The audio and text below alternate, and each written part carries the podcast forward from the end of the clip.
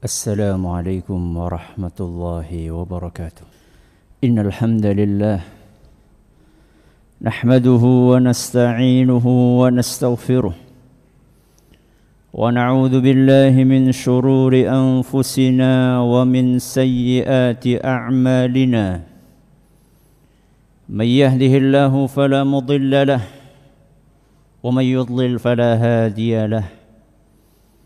وأشهد أن لا إله إلا الله وحده لا شريك له وأشهد أن محمدا عبده ورسوله أما بعد.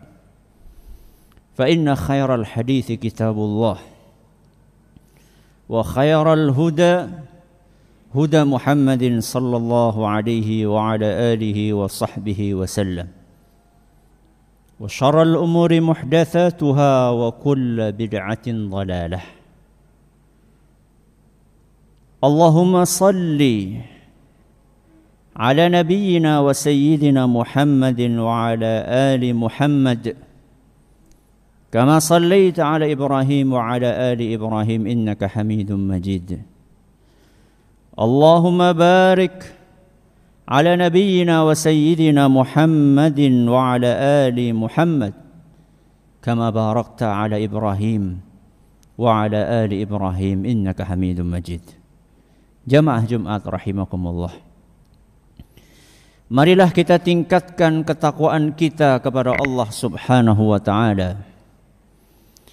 Dengan ketakwaan yang sebenar-benarnya yaitu dengan mengamalkan apa yang diperintahkan oleh Allah Subhanahu wa taala dan rasulnya sallallahu alaihi wasallam serta menjauhi apa yang dilarang oleh Allah Azza wa Jalla dan Rasulnya Sallallahu Alaihi Wasallam. Jamaah Jumat yang semoga dimuliakan Allah.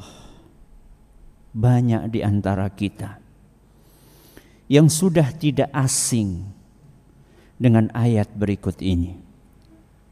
Khalaqtul jinna wal insa illa liya'budun. Tidaklah aku menciptakan jin dan manusia kecuali hanya untuk beribadah kepadaku. Al-Quran Surat Az-Zariyat ayat 57. Firman Allah subhanahu wa ta'ala barusan menjelaskan bahwa satu-satunya tujuan dia menciptakan kita di muka bumi adalah untuk beribadah dan mengabdi kepadanya. Namun sayangnya banyak dari kita justru mengabaikan tujuan utama tersebut. Lebih sibuk dengan remeh temeh urusan lain yang tidak berhubungan sama sekali dengan peribadahan kepada Allah sehingga justru melupakan aktivitas ketaatan kepadanya kaum muslimin yang kami hormati. Berapa jam dalam sehari kita menyempatkan waktu untuk belajar agama? Untuk membaca dan mengkaji Al-Quran. Untuk beribadah dan berkomunikasi dengan Allah subhanahu wa ta'ala. Berapa rupiah uang yang kita sisihkan setiap bulan untuk bersedekah di jalan Allah. Pertanyaan-pertanyaan ini akan menunjukkan karakter kita sebenarnya. Yang lebih banyak menghabiskan waktu dan harta untuk urusan dunia dibandingkan akhirat. Kita seolah makhluk yang super sibuk sehingga untuk beribadah kepada Allah saja seakan harus menyempat-nyempatkan. Padahal seluruh waktu, seluruh umur, bahkan seluruh hidup kita seharusnya kita persembahkan hanya untuk Allah Subhanahu wa taala saja. Inna salati wa nusuki wa mahyaya wa mamati lillahi rabbil alamin. Sesungguhnya salatku, ibadahku, hidupku dan matiku adalah untuk Allah Subhanahu wa taala saja. Al-Qur'an surat Al-An'am ayat 162. Ma'asyiral muslimin rahimakumullah. Allah itu maha adil. Allah itu maha adil. Namun kenapa kita tidak berbuat adil kepada Allah? Ketika ada SMS atau WA masuk, kita begitu bergegas untuk membaca dan membalasnya. Namun mengapa saat Allah memanggil-manggil kita agar kita menghadap kepadanya, justru kita begitu berani untuk menunda-nundanya? Ketika bos, komandan, majikan, atau atasan memanggil, betapa takutnya kita sehingga dengan cepat kita menghadap kepadanya. Tapi ketika panggilan Tuhan berkumandang, alangkah berani dan lambannya kita untuk memenuhi panggilan tersebut. Padahal yang memanggil kita saat itu adalah Tuhannya bos. Yang memanggil kita saat itu adalah penguasanya, semua penguasa. Betapa kecilnya nominal uang ketika kita sedang berhadapan dengan penjual baju. Alangkah murahnya nilai satu juta ketika kita sedang shopping. Betapa kecilnya angka seratus ribu ketika kita belikan pulsa. Namun ketika ada kotak infak berlalu di hadapan kita. Atau ada anak yatim yang kesusahan hidup. Berapa gerangan lembaran rupiah yang akan kita keluarkan dari dompet kita. Mengapa lembaran merah 100 ribu menjadi begitu besar nominalnya saat dibawa ke masjid dan begitu kecil ketika dibawa ke mall? Alangkah pelitnya kita untuk urusan akhirat dan borosnya kita untuk urusan dunia.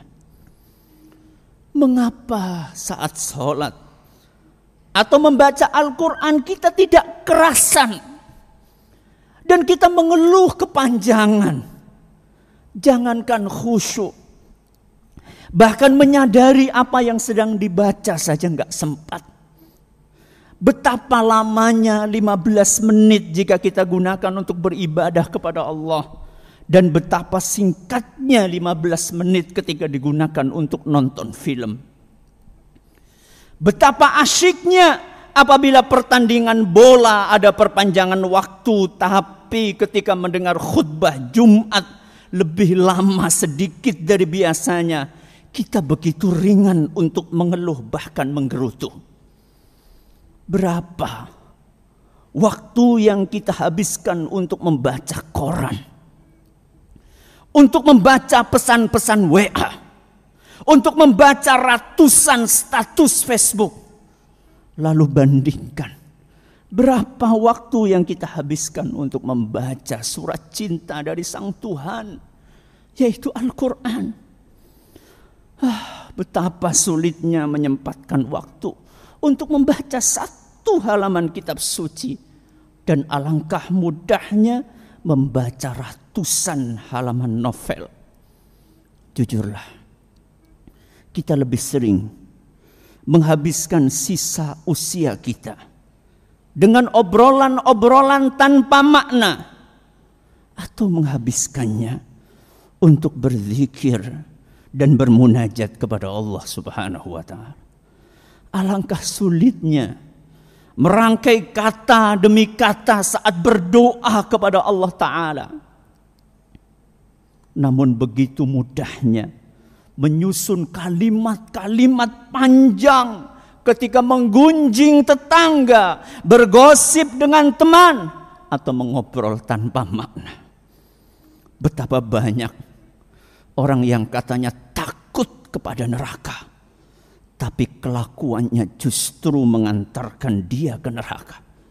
Dan betapa banyak orang yang katanya pengen masuk surga, tapi justru kelakuannya menjauhkan dia dari surga sejauh-jauhnya.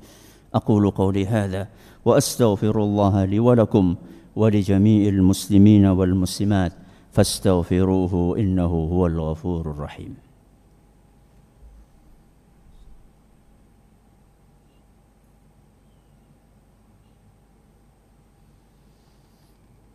الحمد لله وحده والصلاة والسلام على من لا نبي بعده وعلى آله وصحبه ومن اتبع هداه إلى يوم القيامة أما بعد Sidang Jumat yang kami hormati Tujuan Allah menciptakan kita hanya satu Tujuan Allah menciptakan kita hanya satu Yaitu untuk beribadah kepadanya Tidak ada tujuan yang lain Namun Bukan berarti kita disuruh 24 jam kali 360 hari untuk duduk berdiam di masjid. Bukan. Kemudian kita tidak bekerja dan mencari nafkah. Bukan. Lalu menjadi beban orang lain. Bukan. Mukmin sejati tetap bekerja. Mukmin sejati tetap membanting tulang, memeras keringat yang membedakan antara mukmin dan yang lainnya adalah untuk apa dia bekerja dan bagaimana cara dia bekerja. Untuk apa dia bekerja dan bagaimana cara dia bekerja. Yang pertama, untuk apa dia bekerja? Seorang mukmin dia bekerja untuk menjaga harga diri menjaga kehormatan agar tidak menjadi pengemis dan peminta-minta. Seorang mukmin bekerja untuk menafkahi anak, istri, dan keluarga yang ditanggungnya. Seorang mukmin bekerja untuk mengumpulkan modal harta yang bakal dia gunakan untuk bersedekah untuk berkurban, untuk berumrah, untuk berhaji. Itulah tujuan mukmin bekerja. Adapun poin yang kedua, bagaimana mukmin bekerja? Mukmin bekerja hanya dalam jenis pekerjaan yang dihalalkan oleh Allah saja. Bukan pekerjaan yang remeng-remeng yang syubhat apalagi yang haram. Kemudian kesibukan mukmin dalam bekerja tidak membuat dia lalai dari ibadah-ibadah yang primer. Waktunya sholat, dia berhenti bekerja untuk menunaikan sholat. Waktunya belajar agama, dia gunakan untuk fokus belajar agama. Waktunya refreshing dan bercengkerama dengan keluarganya, ia manfaatkan untuk aktivitas positif tersebut.